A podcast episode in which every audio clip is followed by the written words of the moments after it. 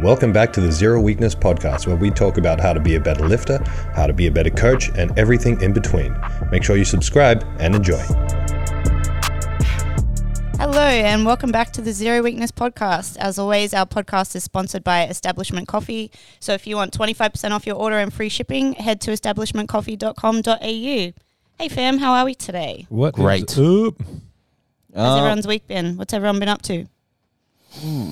not much. CJ, what have you been up to? Um, we've been busy. We've been busy filming every day this You week. have, yes. Um, been filming the nutrition course and the APL refereeing course, Mm. which has been yeah fun. now I know why you bring the block upstairs. I didn't know that Yes. before. Yes. Well, every time I walk up Apparently, here, I'm not tall enough. well, Rochelle used to have to stand on the the black one. That's real high. so yeah, What's it for? Is it just so it cuts out like the desk and stuff? yeah. So we clear the the chairs. that must, must be why someone was doing block pulls with just one block the other day. Mm. Mm. Just tapping the one block. Yeah, yeah, yeah. Coming to- Fuck, I can't remember what it's called. Like people used to purposely do that on bench and squats, like put two plates on one side and one plate on the other side What? to train for the uh, imbalances or stability. Ooh. Yeah, there was a little trend there, like maybe I don't know, eight years ago or something. Yeah. Uh, hold your horses, Wow. Thomas, because we're going to actually get into some of this imbalanced chat later on. Sick. Can't wait. Wait. What have you been up to, Tom, bro? Just the same thing. uh, What CJ just said. Just been recording this stuff all week, and uh, Cairns opened on Monday. So, been watching the crew kill it up there. The gym is very busy right from day one, and um, yeah, it's looking really good up there. Uh, I saw they're in the newspaper as well. Did an Yeah. article on it. That's so yeah, cool. they got a nice little newspaper article. yeah. That's probably the most exciting thing that's happened for Cairns in the last twenty three years. There's not a lot going on up there. No offense, Cairns people. I love you. Is- Um, Is this the um? Is this out of all the zeros? Is this the f- zero with the most members on day one? Like before the doors open? Oh, I want to say yes, but I, I can't remember the exact numbers for Mackay. Mm-hmm. Mackay opened pretty big as well. Um, speaking of Mackay, Matty Bro is heading from Cairns down to Mackay because that's the only gym now that doesn't have some of his art in it. So Wow. it's gonna Oh, gonna go. finish off uh, finish off the the tradition of all the zero gyms having Matty Bro art, and he's gonna go do do some work down there. That's awesome. Oh, good. So, Ken, it's a tie for Cairns and Mackay, who's got the most members from day one. Mm-hmm. Ground Zeroes did last. How many? How many did we have when you first opened, Thomas? Uh, on the opening day, I signed up zero members. uh, on no, that's a lie. Matt Waldron came in and, and filled in the piece of paper. On day one, I had one member, and Josiah Josiah had committed the membership but didn't fill out the paperwork till a little bit later. What about Southside? Southside, well, the Southside's interesting. We bought a gym, so like a that was already a gym. So it, we inherited some members, and then we closed straight away because of COVID. That's right. That was a Oh, nightmare. So it's hard to count it with Southside. Mm. Bridget, what have you been up to? Me, not much. Just training, the usual. Nice. Nothing very exciting. Yeah, just some volume training. That's about it. How is everyone's training going? CJ, Um. You're broken, aren't you? Yeah. Only a little. broken and hungry. No, yeah. Yeah. oh, it's Wednesday. Heartbroken. yeah, yeah. You're counting down the seconds. Uh, yeah. CJ Yeah, gets I really to eat am. today. I get to Yes. eat some real food tonight. Can't wait. What are you gonna have? Have you decided? Probably gonna have like a dirty snack packet. Yeah. Just keen on some meat. So he was. Te- I asked him the other day, and he's like, "Oh, we're gonna go to Robina Town Center and, and sit at this Italian place and order stuff." And that is gonna be the worst because you'll sit down and then you know you're gonna eat, but you have to wait like half an hour. Mm. Yeah, snack No. packs, baby. Ten On the minutes, Yeah. Two kilos fly food. food. You're gonna feel Yeah. so sick Oh, and so satisfied wait. at the same time. it's so worth. Uh, So worth. Um, training, yeah, a little bit broken at the moment. Can't really squat that well. Um, but everything else has been really good. Um, the hip is feeling gradually better each week, which is a, a good thing. So, yeah, hopefully we'll be be able to load the squad in no time. nice, nice, nice. Tom, bro, you? Yeah, pretty good. Mm-hmm. pretty good. Um, yeah, my, my bench shirt got stolen. A lot of people, a lot of people thought that was satire because I'm a piece of shit on Instagram and always sarcastic and just saying dumb things. I was one of them. So you might ha- you might have to You think open Raw was now. Yeah. Until Yeah. he told me in person. He was like, "Oh, you know how my shirt got stolen?" I was like, "That was legit." Yeah, no, no, no. They, like, yeah, yeah, yeah. So w- when I posted that, that was like maybe 15 minutes after I had realized that my car had been, you know, rummaged through. And the only thing that mattered to me that was gone was the bench shirt. And I didn't then realize that other stuff was missing. So when I posted that, I said it was just the bench shirt, but they actually took, I think, three Oz Strength soft suits that I had in the back, and they took my original PTC hoodie and a Woolworths bag and maybe some other stuff, but I'm not 100% sure what was in my boot. Um, very weird though.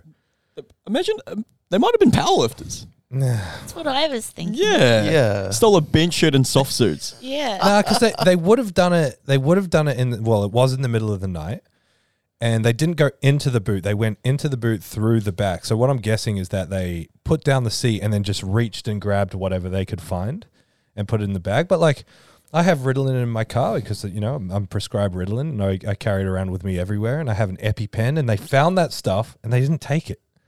And I have the keys to my house in my car. They found that they didn't take it. There's some other random stuff that could have had some value to someone else that they could have sold. Didn't take any of that. Like it, very weird. Mm-hmm. I wonder if they felt bad. Like, as in, if they saw the EpiPens, like, oh, if we take this, we could Well, kill that's someone. it. They were Yeah. thoughtful. So maybe they don't thoughtful. take that. Yeah. but we'll take his, Yeah, yeah. his apparel. Like we're already breaking into his car. We don't want to kill him too. Yeah, yeah, yeah. Yeah, so very strange. So if you're listening to this, guys, if you give me the bench shirt back, I'm not angry. it won't hurt you much. Uh, just you know, give me a call. Let's talk about it. Meet I me at my house. I reckon they rock up with the bench shirt and Thomas goes, no, no, no, no, keep it, keep it, keep it. no, trust me, you guys have this. Yeah. Uh, like I, I checked all the bins around my property. I checked the streets because I figured they would have got down the road and been like, "What the hell is this? What what do you even do with this?" It's like someone's taken a shade sail and turned it into a, a t-shirt that doesn't fit properly. I can't wait. Doesn't cover your back. No, that's pretty much what a bench shirt is. I'd love to s- be a fly on the wall and see them trying it on Yeah. and be like, what the fuck is this? Yeah, yeah, yeah. So, anyone, I wasn't joking. If you see it come up on Gumtree, size 48, Super Katana, scoop collar, blue collar with a black shirt, hit me up. Alex Evans has already offered to uh, provide his services Mm. if we do find the perpetrators. So, appreciate you, Alex. The PI. That's right. Um, all right. What about you? How's your training? Uh, good. Started marathon prep last week. Full trot. Yeah, so I disagree. long run. Prep started the day your race ended. Ooh, not for me, brother. Not for me. uh, marathon prep started last week, so got some big runs. Got a speed session today, and then a 25k long run this Saturday. Um, so I'm running three to four times a week. Um, oh, I started jujitsu. Nice. So I started jujitsu uh, on Saturday, last Saturday, and I've gone. So altogether, I've gone three times, and tomorrow will be my fourth. Mm. Um, so it's pretty fun. Yeah, it's. I mean, it's good to see you spending eighty percent of your wage on clothes for jujitsu.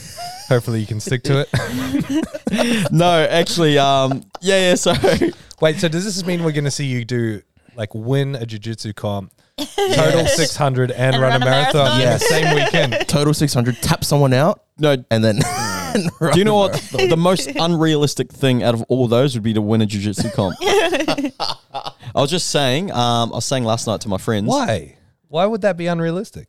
because if they're so good, bro. Like it's so technical. I'm having so much fun. But wouldn't you roll with other white belts? No, no, no. They call that the white belt spasm. So you don't want to roll with white belts. You want to roll with more people experience. Yeah. Because people in the white belts just go hard and don't know what they're doing. Yeah. Okay. Um, so I, so I've been rolling, and it's cool. I've been rolling. So the first time I went, we did like six two and a half minute rounds, and then one seven minute round.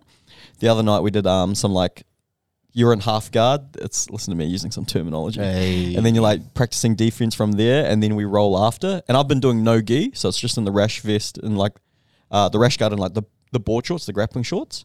But I've ordered a gi, so um that comes as well. And Thomas, I've actually signed up for 12 months. Damn. Yeah, yeah. So I got to commit because I brought the price right down because it's quite expensive. So I signed up for 12 months. So I got to commit for at least 12 months. You just got to learn how to sweep the leg, baby. Yeah, but I'm having so much fun. So that's really cool. Nice. Um, but yeah, that's it. Just a little bit of running, uh, a little bit of jujitsu now. And I'm trying to still lift once or twice a week. Mm. Um, all right. I've got a few. Actually, we haven't done this yet. What are we grateful for? CJ, what are you grateful for? I already know what you're grateful for. It's your snack pack. yeah, tonight I'm going to be very grateful for kebab shops. um, oh man, what am I? Jeez. Oh, gosh. I'm actually I'm actually mind blanked. I am grateful for I'm grateful for a healthy body. Yeah, it's it really sucks not being able to squat. And I never thought I'd ever say that. Because I the moments where I really dislike it and now I'm like, oh, this sucks so much I don't get to. So yeah, very grateful for when I'm fully able. Tom Russ. Uh, I'm grateful that the people that went through my car didn't take what they could have taken. Yes. Yeah. Do you know what you're also grateful for? What? You've exposed them to powerlifting. That's right. Yeah. We're growing the sport. Powerlifting at that. That's right. I'm out here doing doing my part. God's work. You're welcome. Bridget, what are you grateful for? Uh, I think I've said this one before, but I'm grateful for my apartment. I rearranged everything on the weekend on the Saturday when it was raining, and it's looking beautiful and homey, and I'm just really happy there. It's my sanctuary. Nice. Yeah. Um, nice. I am grateful for. Uh, I, I'm always looking for something new and shiny, so I'm grateful for jiu-jitsu at the moment. Oh, I knew this was coming. This is me in log press. Yeah. Log press. no, no, no. It's just something new, and I'm actually really excited. I was kind of, uh, you know, I don't know. I was just kind of a little bit bored. I get bored pretty quickly, which isn't a good thing. But um, Are you going to get coached by Alex Evans? no, no. He goes to a uh, different gym. Oh, Rival yeah, Jim. yes. He's gonna roll with him. Yeah, yeah. No, he's way too good anyway. um, but yeah, so I'm grateful for that. Something new that's keeping me uh excited and something to look forward to. Nice. Um, but what do we have? Quotes. Quotes. CJ. Who's got a quote? Oh gosh. Let me- no, I don't want to butcher it. What is it? Um, the man who loves walking will go further than the man who likes a destiny. Destination. Destination. Destination, destiny. Butchered it anyway. destiny. Oh my gosh, it's destiny, guys. Oh. It's all about the Nice. journey. Amazing. uh, mine is if you want the rainbow, you got to put up with some rain. Ooh. Good. It's Dolly Parton. Really? Yeah. Was it a song or was it just something she said? It's out of my scope of practice. it's what Google told me. It's probably not even Dolly Parton. It's probably just like AI generated. Bridget, what's your quote? Um, happiness will never come to those who don't appreciate what they already have. Happiness Nice. will never come to those who do. Appreciate what they already have. So I was thinking about it because if me five years ago looked at the life that I have now, they would be blown away. I would, yeah, just I couldn't believe it. Yeah, that's So, really yeah. cool. Yeah, I'm living my dream right now, so I Mm. should appreciate it. Appreciate what you have. Thomas, for your quote, did you just type in quote and it was the first thing that came up? Why? What'd you do? Did you do that? And that was the first thing that came up. Hey, look, look, Look, TJ, cut this out. Uh, I got one. I typed in best quotes. well, how do you guys get your quotes? You're not pulling them out of the top of your head. You guys don't remember this stuff from the book you read when you're 13. Don't lie to me. We're all doing the same thing. All right. You're Googling it right now. Ah, this is old. um, It's a previous saved search. uh, if you want to lift yourself up, lift up someone else. I used that yeah, one. that's an old. That's an old I Oh, used so did that you one type in months quote as well? My favorite part is this is by Booker T. I don't think Booker T What? said that. what are we going to say when we get to the end of the first page of Google? Oh my god. None of us are going to know what, we what to do. Oh, that's so good. I don't know who Booker T is. He's a wrestler, He's a wrestler. and he's like a he's like from the hood. He used to be in the uh, Harlem Heat, so he's pretty gangster. So I can't imagine Booker T saying that. Nice. Uh, all right, I've got a few topics here. It's going to Um, be the end of this segment.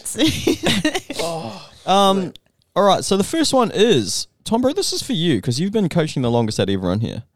Uh, there's only well, yeah, you've been coaching the longest. So how to stand out as a coach? Nah, you guys tell me, CJ, what would stand out to you as a, in a coach if you were looking for one? Like if you didn't have access to the world's best coaches on your doorstep,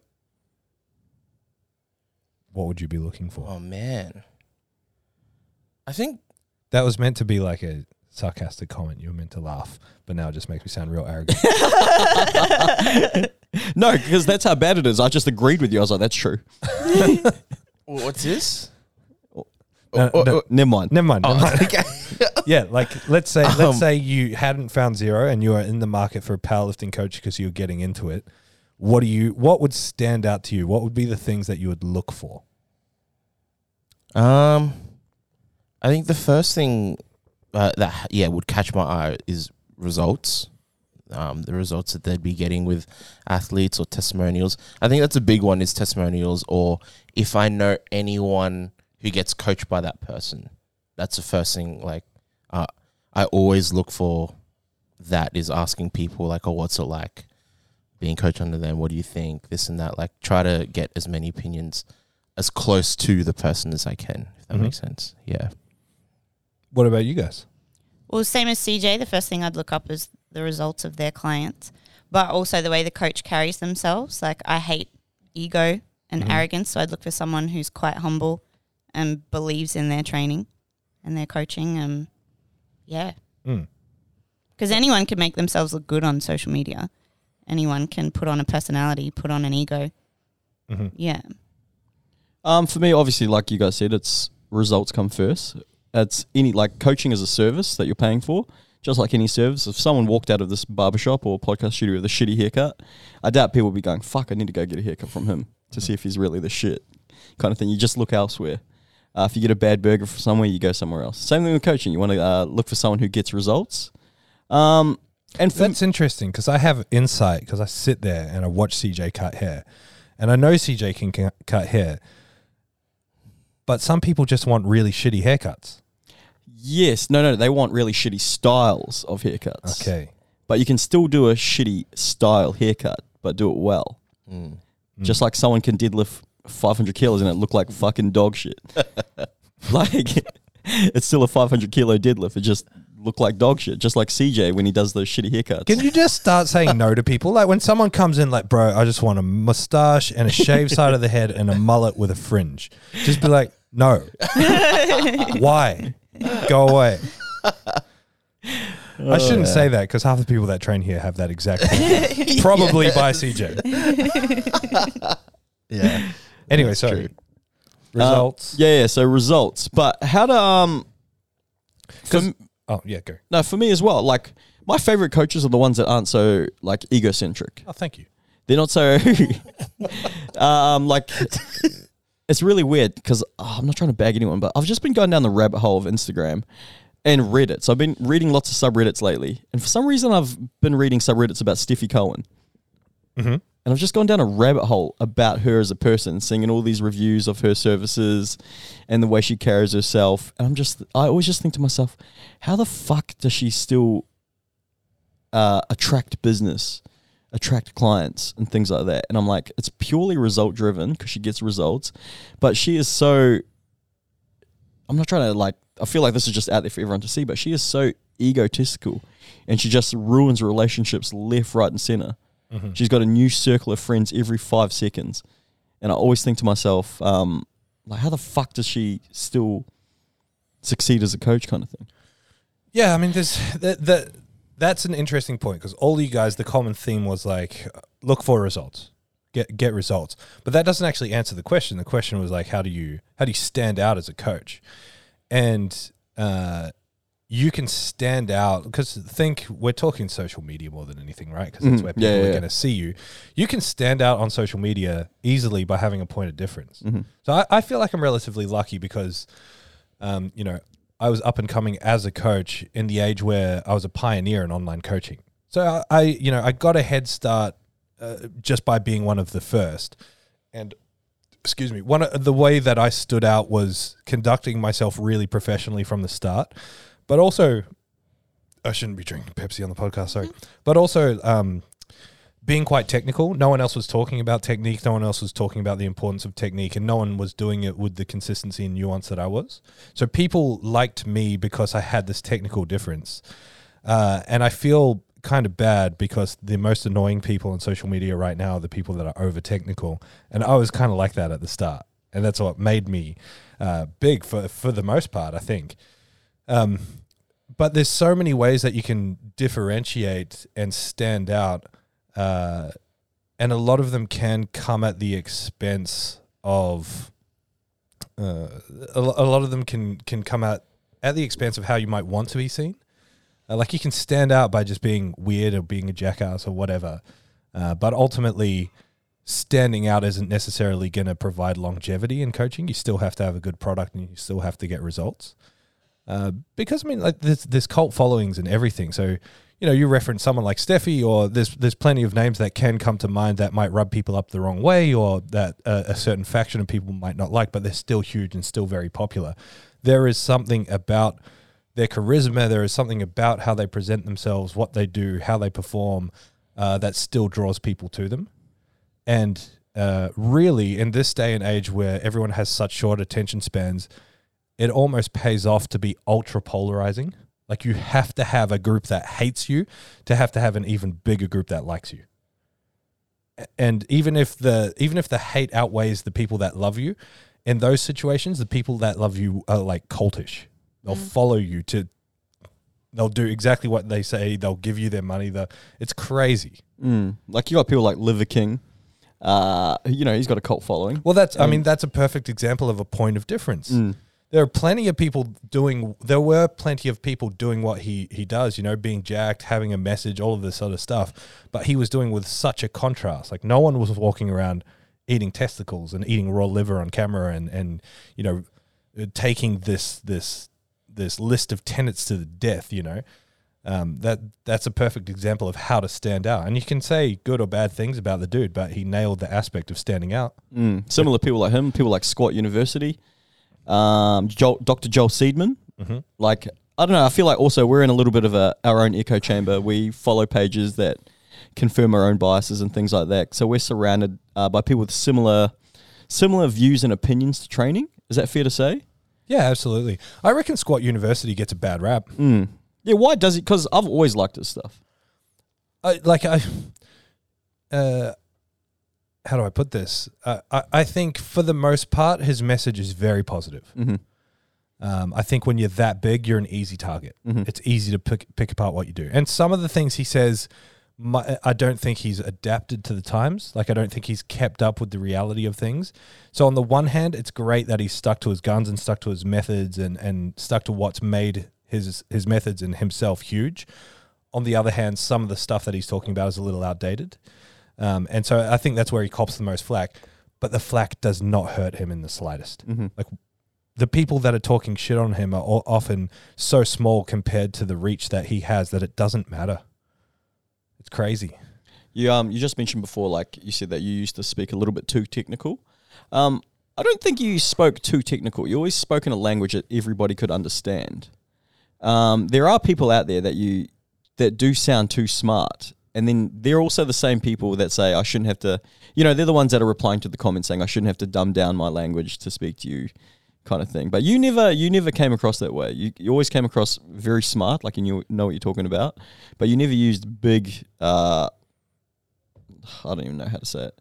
I don't know if everyone's. I'm thinking of one person that uses huge words when they talk, and I'm like, "What the fuck are you saying?" Just talk normally, but that's actually how they talk. So, um, Maybe that's how they try to stand out. true, true, But true, I true. mean, like there's a a, there's an art to that. Like you'll reach a certain demographic if you do speak like that, and you'll reach a demographic that can understand you. Mm. And if you want to reach a broad demographic, the average person can't understand th- Mhm. that sort of l- level of detail and that in depth and and that those big words. Um, you know, my my favorite sort of um, business content creator that I listen to has been saying for years to make your language uh, third grade level. Mhm. Um, and there's apps and like programs that you can put your copy through that will like you know how we use synonyms or whatever to change a word to a smarter word when we're writing an assignment doing Mm. the opposite like taking the words that might be too big and making them simpler uh, which is crazy to think about because the average person doesn't doesn't talk like that doesn't doesn't digest that kind of content Mm-hmm. And like you said about echo chambers, like if you're really interested in like the technical side of things anatomy and the science of training, you'll start to digest more of that content and you'll start to talk like that. And it will create your own echo chamber where you start to get more and more and more disconnected from the people that you're actually trying to serve, which don't care about that stuff. Like when we're telling someone how to do a bench, us talking about scapular retraction, depression, and using that language over and over is not helpful. Say shoulders, shoulder blades back, pinch between your shoulder blades. Mhm. That's what they understand. They know where their shoulder blade is, and they understand pinch it together. Rich scapular retraction just sounds fucking weird. Yeah, I um recently I've been uh I've been under fire from another coach saying that I was too simple. But uh, I'm not going to say who that coach is. Uh, You're gonna say it to me off air. yeah, well, uh, Let's put them on blast, baby. Um, nah, simple is best though. well, that's what I thought because I was like, I don't need to add crazy nuance to this. I just want you to jump. I'm not going to say, all right, we're going to start in a yielding phase, uh, early stance. I want your shin, I want a negative shin angle. I want you to load your hips. It's like, nah, just jump as high as you can.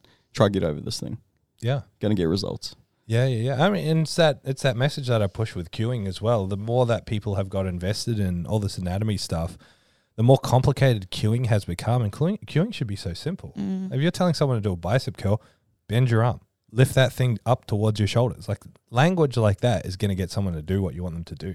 Then later on, you can get technical and tell, teach them what to squeeze and feel and all that that sort of jazz. But at the start, you just got to get people to move how, how you want them to move. And it's the same thing with sending a message out there to the masses. Write a message that people can understand. If people can understand it, they're more likely to share it. And that's what everyone's chasing on Instagram. They're just chasing the share. Oh yeah, my stuff's on the on, on my on everyone's stories. This is so great. It's such a weird, uh, it's such a weird space to be in. Eh? Like I, for me, I'm the like I thought for a period there I had to push coaching online. I had to start making content and things like that. I'm like, no, I'm way happier when I'm just dedicating my time in person with my face to face clients, doing well with my online clients, and just building from there. Like I don't know. I, like the only reason I feel like lots of people put out content, especially coaches in our industry, it's not for clients. It's for other coaches to see how smart to make them feel validated and you know amongst their peers in our industry. They're just trying to sound smart to other coaches. And it's it's it's also a false belief that if you post a lot, you'll get more clients. You'll be bigger. If you, oh, sorry, if you have a bigger following, you'll have a bigger business. Yeah, definitely. But um, for me, like what I think how to stand out as a coach is just one, be yourself. Uh, I'm nothing sp- like when I think about myself. I'm like, because I used to have the belief I needed to be big and jacked. I needed to be a, I need to look like a powerlifter. Because for me, you know, I've always been on and off with powerlifting. I've never really taken my own powerlifting uh, to any any special heights or anything like that. I've just been pretty average. I'm very average, and I felt like I've just uh, built my clientele or got more clients from just purely being myself. and being good at what you do. Mm, yeah, like I feel like that's without saying like a wanker. That's obvious now. I feel like I am a good coach. Uh, all my clients get results. Uh, my face to face clients love me, and um, yeah, it just comes down to being yourself, and you know, being uh, what I always think as well, just being how do I say it? I don't know how to say it. Like not dogmatic in my in our approach, but just believing in the system that we Yeah, use. confident, yeah, being, conf- confident without being cocky. Mm. Yeah, that's it. Um, what I would add to this is if you're a coach listening to this and you're like, okay, well, I need to figure out how to stand out. You don't need to figure out how to stand out until you figure out who you need to stand out to. And I think that's the biggest issue is that people get on Instagram, get on whatever social media they're using with this desire to stand out. And stand out in their mind is just defined by having a bigger following. You can have a small following, but if your following you stand out to, you'll have a great business if that's your goal with it. So it's like figure out who you want to stand out to and then create content that talks to them. Exactly like James was just saying, if you are creating content as a coach and it's directed at other coaches and you're trying to get more clients for lifting, you're not going to get many more clients because you're writing the wrong message to the wrong people. Uh, so find out who your people are, craft a message towards them, and go ham on it. Because I just think of um, like you walk into a commercial gym, you see some uh, personal trainers that have been there for years and that are busy. They got back to back sessions all day, every day, and you go on Instagram and they've just got a normal Instagram page, no content, no nothing. They've purely just built their business, obviously with time, time, effort, and consistency, just like with anything, but purely just by being themselves, and their clients get results. Let's get this other client on board, kind of thing, and they don't have an online presence whatsoever. And I think that's really cool. I think the only difference there is that if you are in a gym, like a commercial gym where there is an inflow of new new people, just being there is your way of putting yourself out there and standing out. Like how you train, how you present yourself, how you work with your clients, that's your advertising. And so if your primary form of advertising is online, you have to put more effort into that. Mm-hmm. Um, that that would that would be the only difference there. You just um this is way off topic, but you just mentioned like being at the gym and you got an influx of new leads or whatever. So Planet Fitness just opened up Oh, in Southport. in Southport. yeah, there's one that's just opened up, like right near where I used to live. Sorry, but keep going. So the membership is five dollars a week. Yeah, sick. Didn't Steve Wayne get it just for free pizza? Yeah. so I was saying, I was thinking, how the fuck are they gonna, you know, run a business? And I only just thought of it, but their mark, their uh, their marketing strategy is for lazy people Yeah. that want to just say they've got a gym membership. A hundred percent. That's a hundred percent what the gym model is built on. That's awesome. For a fact. For a fact. So you think about like the cost that comes with that. Fill their gym with up with amazing equipment, doesn't get used. Mm. So it's always great. It's always super clean in there. No one goes there. They specifically design their gyms to not allow people who are serious about training. Like they've got their lunk alarms. Uh, if you're loud or you sweat or whatever, get out. Some of the ones in America, you can't have like the big, like three, four liter drink bottles. You're not allowed to bring those in. Uh, Yeah. I think that's awesome. oh, it's brilliant. yeah, that's so good. Because like you know, you know, people when they're like, "Fuck, all right, I don't really feel like training, but I better go do something." Even when we're in those moods, I'll go and do two exercises and call it a day. Yep. And I feel like that's what everyone will do at Planet Fitness. Yep. Yep. Yep. Yep. So, I mean, like, think about this gym. It's the reverse of that. Mm. Like, it's specifically catered towards people who aren't lazy, Mm. who will show up to the gym membership, and there's a premium that comes with that. Uh, and that's why th- I'm poor and they're rich. so, big changes coming in 2023, baby. if you deadlift, get out. No deadlifting at zero anymore. No squats above 40 kilos. So that's all right, CJ. You're safe Oh yes. with your hip. I'll join you. The geriatric, geriatrics rack in the corner. Uh, Get Grams back into do a triple session. She'll smoke us. she, She would. would. She's actually fit. all right. Uh, that's it for how to stand as a coach. Um, actually, Bridget, do you got anything to add to that before I move on? Um, no, I s- already said my part. Oh, sweet. My bad. Yeah, James. Sorry, I must have. I, yeah, I don't know. I don't know where the fuck my brain's at. All right. Uh, goal setting. The problems with goal setting and how this affects uh, expectations. Uh, What do you Yeah, guys think? Do you what- guys set goals? yeah, I was about to ask everyone the same thing. Mm. I reckon CJ's a goal setter. You f- you strike me as a goal setter. Yeah, Yeah, I'm a goal setter. How deep into the goal setting are you? Are you like uh what are those boards called? Where you put all your like Mood dream- boards. dreams on them No. uh, and no. cut out a, a picture of a Lamborghini. Nah, for you it would be a Lancer Evo, yes. Subaru WRX. Honda Civic. Nah, BRZ. You want a BRZ? Yeah. that Cut that out. Put it on the board. I should. I should. No, uh, uh, not really. Uh, especially when it comes to gym, I'm very, you know, just focused on being like consistent. Like, that's why, like, uh, when you asked me like what my goals were for this year, it was hard for me to even come up with what I wanted to do by this year. But long term, it's always been 300. But then again, I feel like when I get there, it's not like I'm going to quit powerlifting. Mm. for me, it's like, Mhm. okay, now I want to see what this thing can do.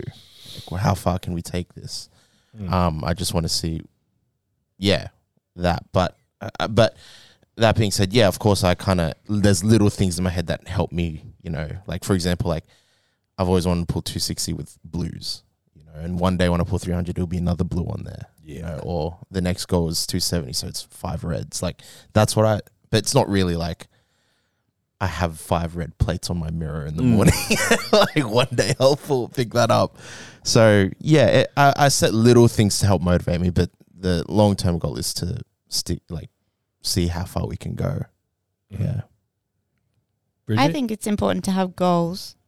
But like I tell some of my clients, like they want a specific number on a specific date. Say they have a comp coming up and they're like, okay, I want to squat this by this time.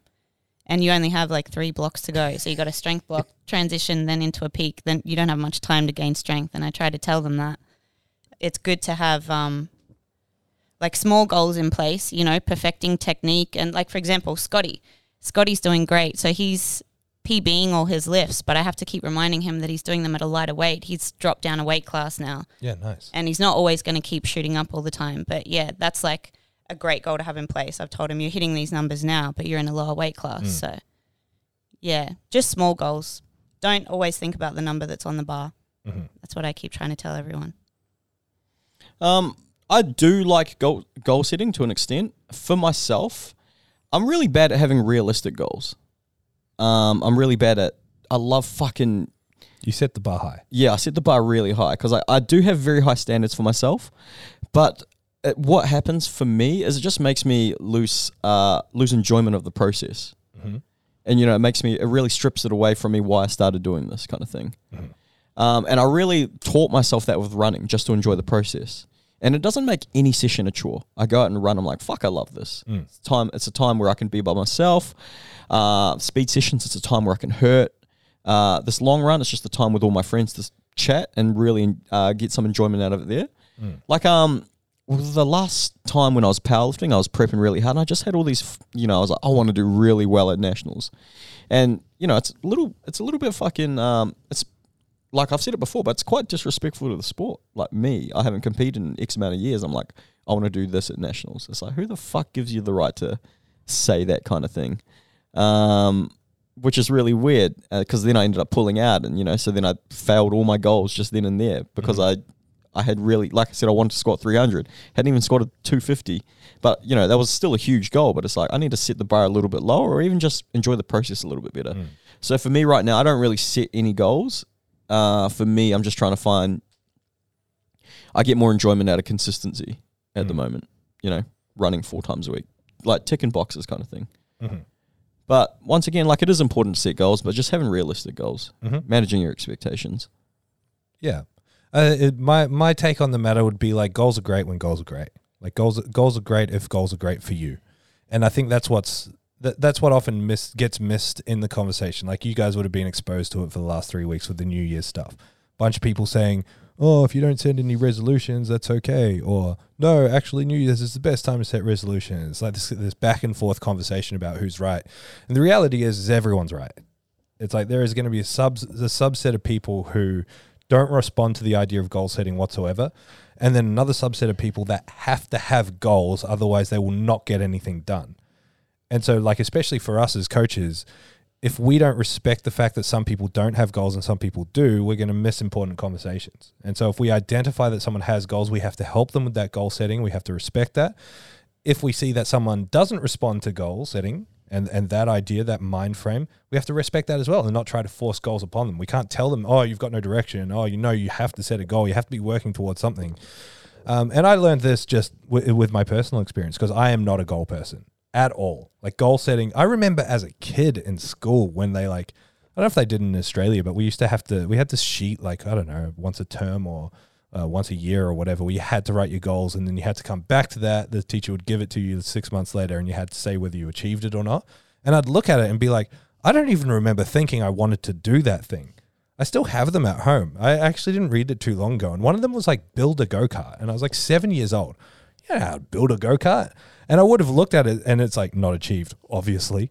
Like you don't have the means, no, knowledge, or anything that would like equate to building a go go kart. So it was just like I have to write something because the teacher is telling me to write something, and this is what people do. They have goals. So I kind of went through my life, uh, you know, through the schooling life, be, thinking that I was a loser because I didn't set goals or whatever. Now, as an adult, I've realized uh, goals to me don't mean anything. Um, goals to me actually close me off to the opportunities that arise through the process in terms of changing directions and having options to do different thing. However, I've found a lot of um, solace in the fact that the direction that I need uh, is based on the fact that I constantly want to be better at something. And exactly what James was talking about, falling in love with the process kind of thing, rather than loving the process or not. It's just like my goal is to be doing something to be better at whatever I'm trying to be better at. And so, like, when I found that, it doesn't matter if there's a, a, a direction for it or a defined endpoint. It's just like, my goal is to work hmm. on wh- and in whatever that means, you know, like learn a new song on piano or finish this video game or work, work, you know, like do gym stuff. My goal is just to work. And so that's cool. For me, it's like it's like a micro goal. It's like a daily goal. It's like Yeah. I'm living it every day. And instead of my previous driving force, which was like, you're not good enough, you're not doing well enough. And for, in my head, I'm like, well, that's great. I love not doing good enough because now I can work harder. It's just a more more positive version of looking at that. That's cool. But yeah, I, I don't think goals are for everyone. Um, however, I think a lot of people would be completely lost, go completely backwards without some sort of goal. Hmm. So there you go. Goals aren't bad. Goals aren't good. or they are good or they aren't bad. I don't know. Whatever. It's your interpretation. I don't know what the fuck I just said. Uh, what did I Nah, it's my fault. It's because I turn everything into some sort of like philosophy, some sort of like deep philosophy It's good though. train. Turn it into uh, like, yeah. My brain's broken. It's okay to have a goal, just don't beat yourself up if you don't achieve it. That's it. Yeah. Mm. And if you don't not achieve it, end of the world. you're shit at setting goals. and and stop trying. well, actually, I, I want to quickly talk to the other side. So I just spoke to like what it's it's okay to not have a goal. It's ok- okay to have a goal as well. If you are a goal setter and you're like James and you set like big goals, totally cool with that as well. But you have to look at the process and you have to um, be happy with milestones along the way. Like let's say you had done nationals and you hadn't squat squatted 250, but you wanted to squat 300. You committed to that. You got to nationals and you squatted 280, and you're like, "Fuck, I failed my goal. I wanted to squat 300." It's like you added 40 kilos to your squat. Like you have to set milestones along the way if you're like this big dreamer, uh, so you can see the progress that you're making. Otherwise, you'll be blind to the progress, and you'll just find yourself in cycles of giving up. yeah, I've been down that path many a times. Um, all right, next thing. Unilateral exercises. Are they important as we think? And do we need to do them to fix imbalances? Tom, bro, Why am I the one who has to answer it? You 'Cause it- answer it. you're the big dog. CJ, you answer it. I don't even know what you Become a coach and then answer it. Yeah. Become a coach. CJ does all his haircuts bilateral. Bye. Unilateral just means sing, single leg, single arm sort of stuff. Um, I mean, the, the question needs context, right? If we're talking about powerlifting, I'll answer that happily. Do unilateral stuff, uh, does unilateral stuff matter for powerlifting? I would say it's good to do unilateral stuff. Directly impactful for powerlifting, maybe. Maybe yes, maybe no, but generally good. General joint health, general balances, general development, general control, general stability, lots of benefits. Uh, general load management, heaps of good stuff come from unilateral exercises. Do we have to fix imbalances? I definitely swing on one side of the pendulum. The pendulum these days is no. Who cares about imbalances? Just move the weight.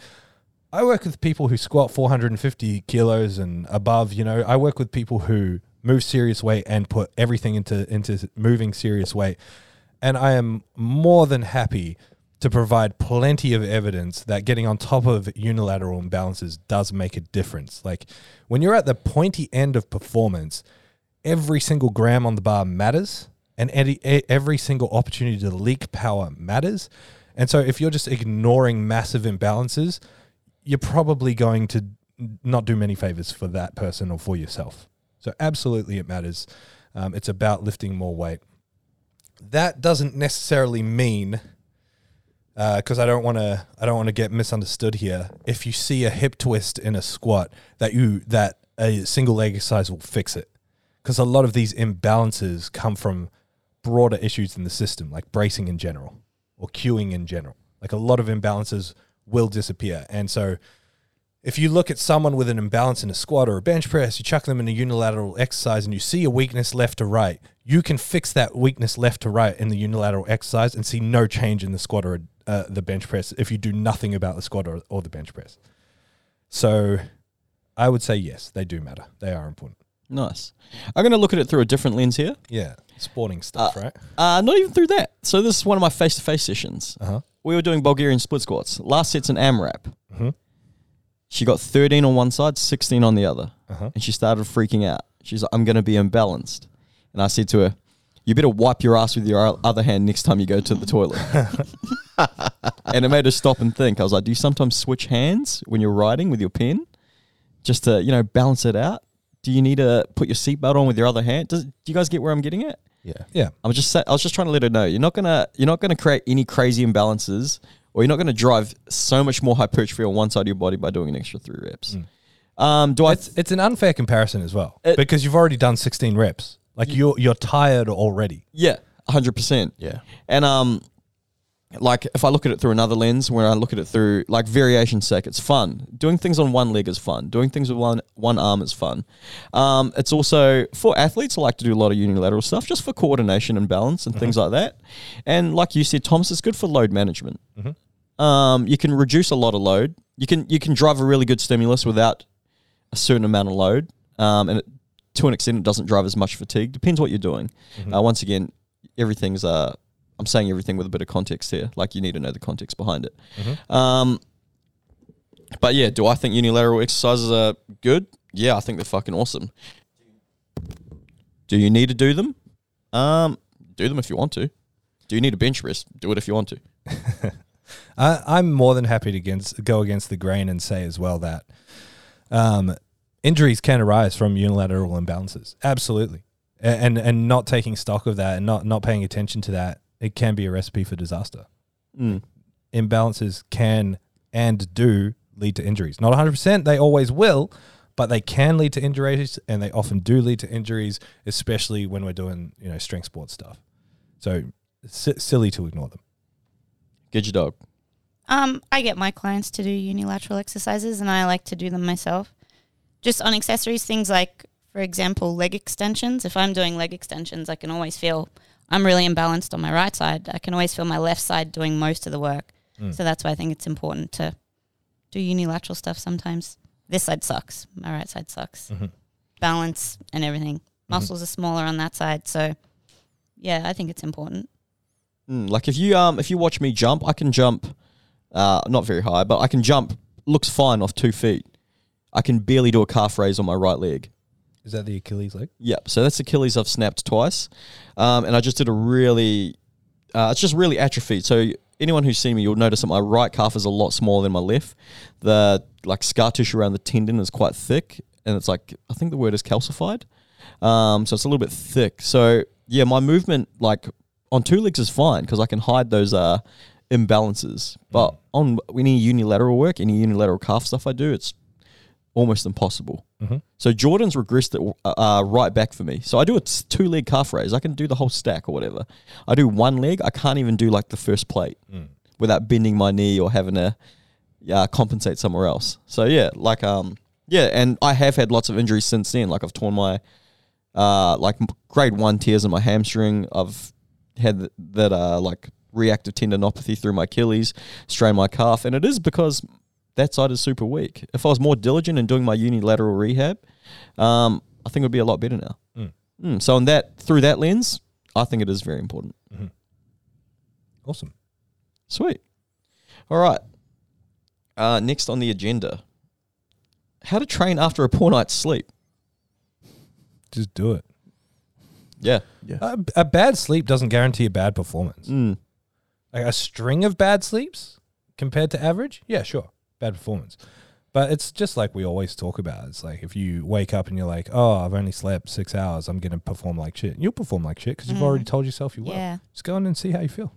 Mm. Just go train normally, and then you just change your training according to how you feel. Mm. I saw um, Angus Bradley put up a post about those Whoop bands. Yeah. And um, I thought it was really cool because I've actually fallen down that trap as well, especially with the running. Like I'll go for a zone two run, and my heart rate's at 160, and I'm like, "Fuck, it needs to be down at 150."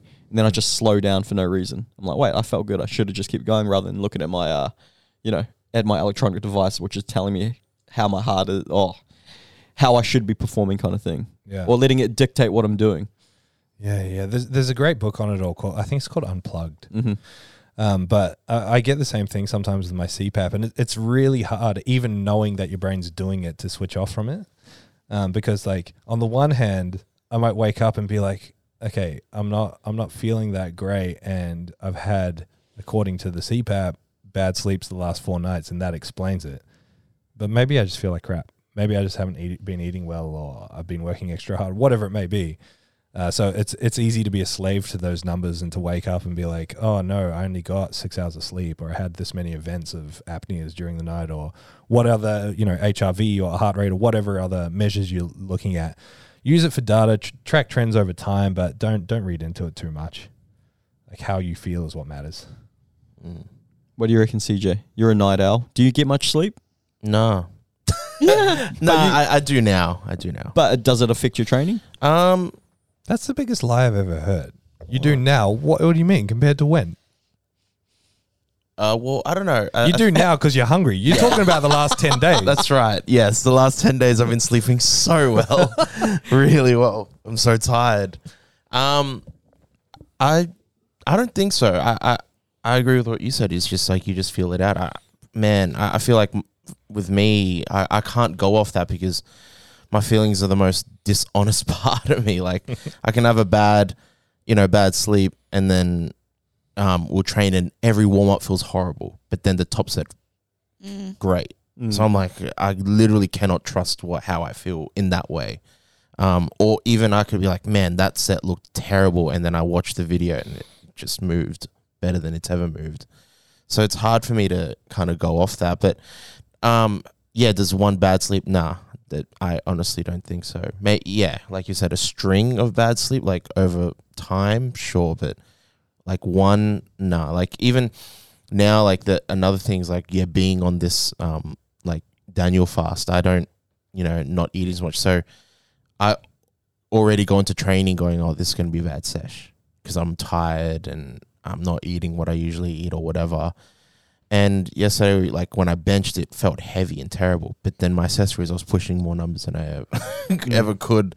Uh, usually in a normal sesh, that you know, with normal eating or and, and sleep and whatnot. So really, like, it's it's too many variables that control for me such a dishonest feeling of mine Mm. to go off. Mm. If that makes sense.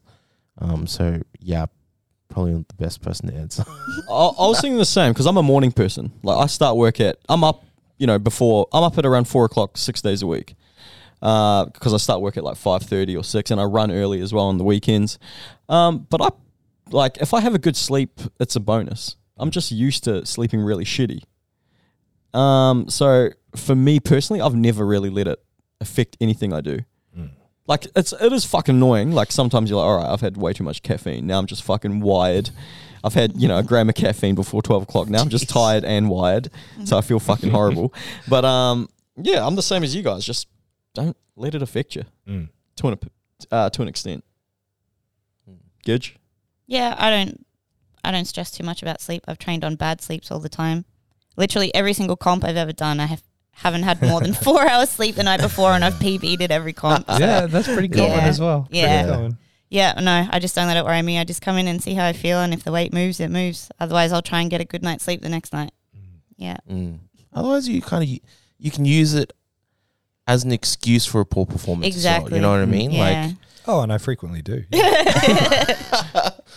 like it's very easy to like when you do have a bad session. Oh well, I did not sleep that well Mm. last night. It's like, well, you didn't sleep well for the last five sessions that you trained and performed well. So, yeah, Well, that's like uh, last week we had a 20k run, and one of our mates he went to Juicy Fest. So we went to a festival in Brisbane. Got home at like what 12:31. So by that I'm in bed at like 7:38 for a long run. So he is at home at one, getting ready for bed, in bed by 1:30. Gets up at 4:30 for a long run. I'm like, "Aren't you tired?" And he goes, "Uh, I don't really care, eh?" I'm like, "That's a fucking great answer." yeah, I don't care. yeah, love that. All right, that's pretty much us. Um, I've got a few uh, this or that's for you guys. Um, you guys can elaborate on them if you like, or you can just just give me a one word answer. Uh, first one, bodybuilding, golden era: Arnold Schwarzenegger or Franco. Arnold. Yes. Always. yeah, has to be Arnold.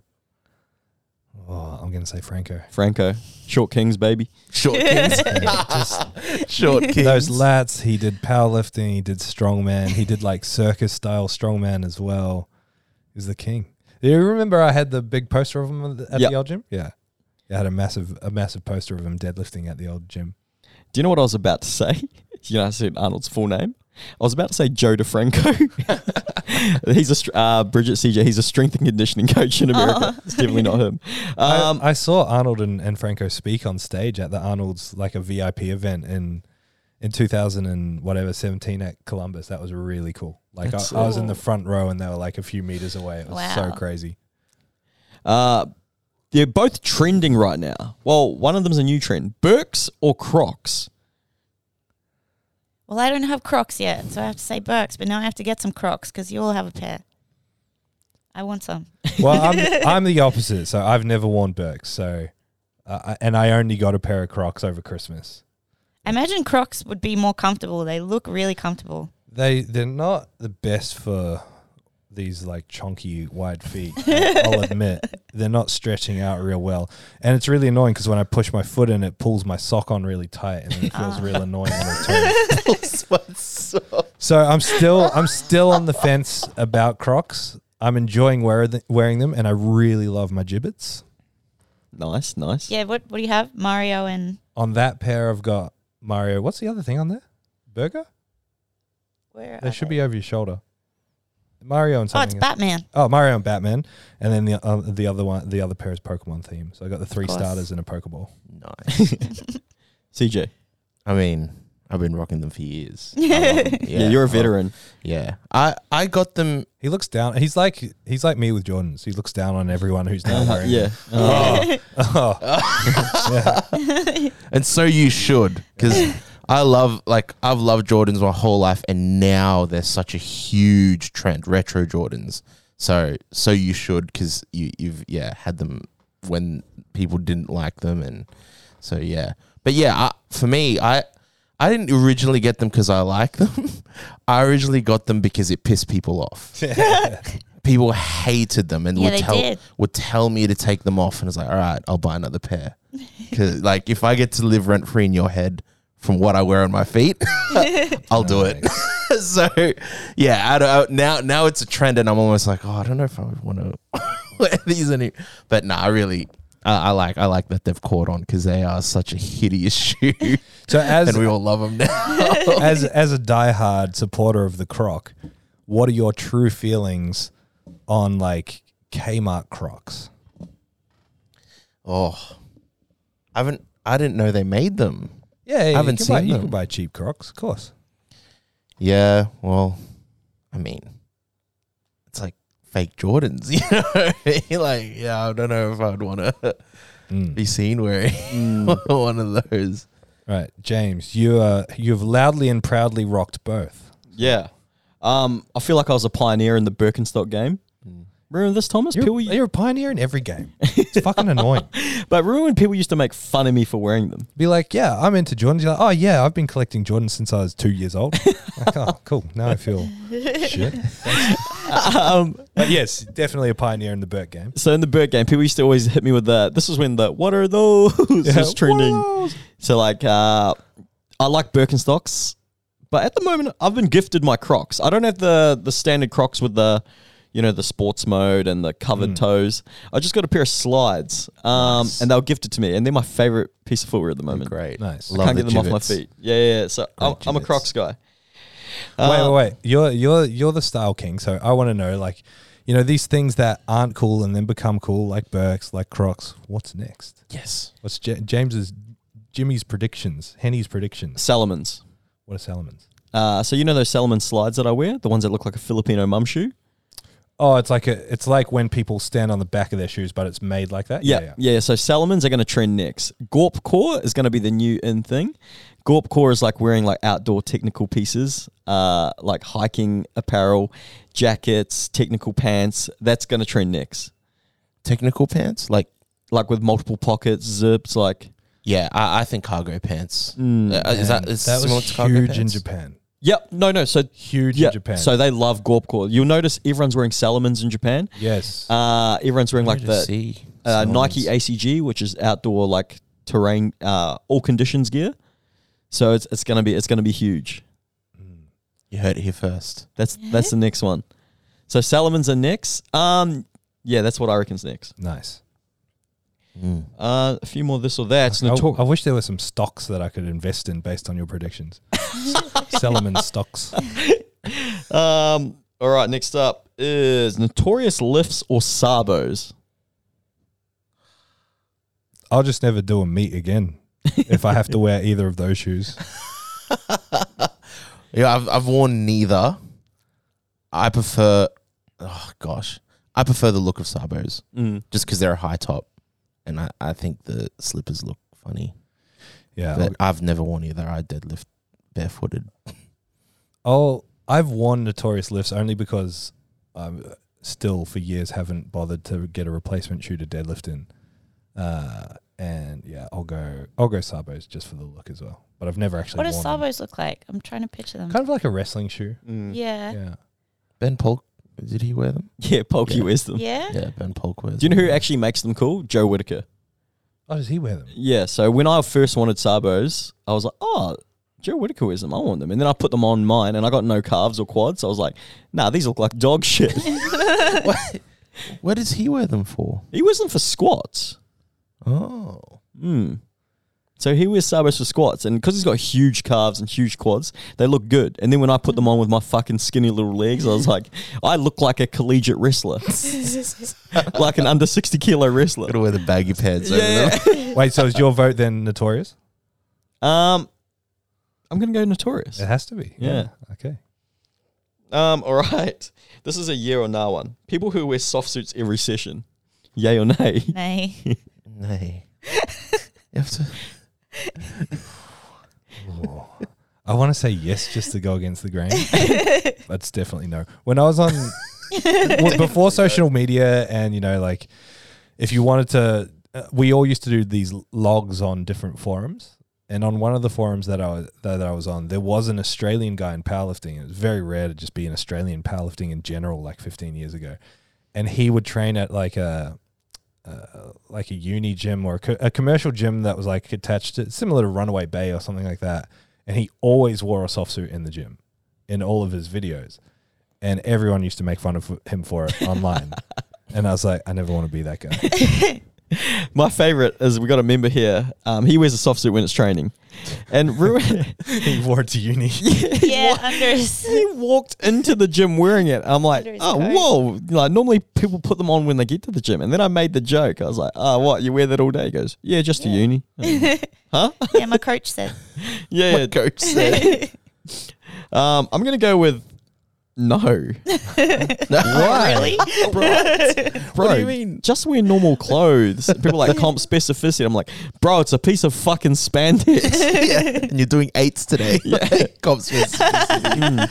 Like, yeah, it is cool. Like when I see guys like like Juicy Lifts, how he's Yeah. got like a different soft suit. That I was like, oh, why is he repping Ireland? like, yeah, yeah. He's Oh, got yeah. like different. Don't yeah. get me wrong. Like when I, s- it doesn't piss me off that people wear them. No, Yeah, no, no, no, it's yeah, totally yeah. fine. Totally yeah, fine. I I just like, like I'm like, yo, they like like Yeah. when I see people wearing them in training, I'm like, they love powerlifting. Mm. They're the reason why I've got a job. Do you know what I mean? Yeah, yeah, yeah.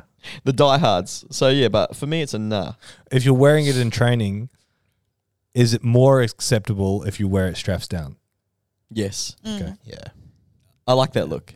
The straps down in I training. do. I do Casual. like Yeah. that. Yeah, Like they mean business, but they they don't mean Yeah. business. because that's how you wear your equip stuff when you squat. You have it like straps down. Yeah, that's very different though. That's that's. But I think that looks cool though. I actually like how that looks. so that changes the like the bottom half's briefs and the top is like makes it way tighter. yeah, right, Mm. right. Listen to me, equipped expert. absolutely. Um, Absolutely. Wait, I want to. It's not on your list, but I, I want to add one. Yes. Deadlifts in competition, shirt on or shirt off under soft suit. Good picks, shirt off. Um, I don't know for everyone else, shirt off, but I leave mine on. Yeah, I'd probably Yeah. leave mine on if Yeah. I wore a soft suit. Yeah, shirt on, hundred percent. yeah, fuck. Because I got the fucking. I remember I was seeing myself with it. and I was like, I'm never doing that again. I did it in the bathroom here when I first put on my soft suit. I remember I was like, yeah, sick. I think I'm going to go deadlifts with shoes off. And I looked at myself in the mirror. I'm like, shirt back on, brother. You know, I would have been like 60-40 on off, but ever since your comments around like Andre the Giant a few weeks ago, I'm like ninety-five percent on, shirt on. oh, that's so good. All right. Uh, IPF Worlds or the Kern, U- Kern US Open? IPF Worlds, hundred percent. Mm. Sorry, Kern Open when it was good. I went when it was good and it wasn't good, so IPF Worlds. Yeah, I don't know. I don't know the Kern US Open. Me either. What? what All right. It's, for, it's for a few years, it was like the thing. mm. it was like the world. Pro, it was like pro Raw for the world stage kind of thing. Oh, yeah, okay. so that's where all the really good lifters went. okay. I'm going to say IPF Worlds as well. Mm. Um, for the rest of your life, have a bodybuilding tan, like a spray tan, like you're about to step on stage, Mm. or be pasty white, like proper white, like the, the to the point where everyone's like, "Fuck, look at how white that guy is." Pasty white, easy. I don't know. It's Yeah, I don't know. Could you imagine walking around with a bodybuilding tan though? You just look like an idiot. Like what what you guys need, you need to. It's uh, you can't get it anymore because we don't we don't have the Arnold's. But like if we rewind five years and you guys were all in your roles now, and we all went down to Pro Raw together. When you f- fly back from Pro Raw and you're in the airport, and all the people from the Arnold's are at the airport, and you see the tanned Yeah. people walking around, Yeah. guarantee you'll pick pasty white. Yeah. yeah. You see all the orange people walking around, all shredded in oversized shirts. You'll be Yeah. like, yeah, not me. Yeah. All right. Uh, Russel Orhii or Brett Gibbs? Gibbs, easy. I don't, Gibbs. I don't know Gibbs. Oh, fuck. Wow. You, need, you need an education, boy. No. the greatest. He's a Kiwi. He's an under 83 kilo powerlifter. I'm going to say Brett Gibbs as well. He's the Yeah. king. Um, all right. You got a powerlifting meet. Uh, you got a powerlifting meet, and, you, and you have to pick a meet director to run it for you. You've only got two choices: Robert Wilks or Gracie V. Gracie V now or Gracie V then? Uh, Space Cadet Gracie V. Space Cadet Gracie V, easy. Yeah, Sign me up. Yep. Yep. Yep. Pre workout DMT is a mandatory meditation pre and post lift. I'm in. Anything but Robert Wilks. Please. All right, I'm gonna say. So I don't want. Does Robert Wilks run really good meets though? Uh, subjective. So, okay. Depends who you are. Yeah, Depends what. Depends how much he likes you. that's true. Okay, I'm gonna say Gracie V as well. Yeah. I mean, you can go like do do the toad together after the meet. That'll be sick. Lie in a dark room with some blindfolds, hold hands. So I don't think you guys know who Gracie V is, No. but she used to uh, run the U- US Kern Opens, Correct. and then um, I think she just caused a little bit too much of a stir in the industry. Yeah, what's the story? Uh, that's an off-air story. Ah. Mm. Okay. But now she is very, very heavily into psychedelics and uh, is not shy about it. Mm. Interesting. Sweet. That's us. Thank you so much for tuning into uh, the Zero Weakness podcast. Uh, go give us a review on Google, Spotify. How many are we at? I haven't checked for a while. Yeah, I Maybe, don't know. maybe I need to do another giveaway. I think we should. Yeah, subscribe to us on YouTube.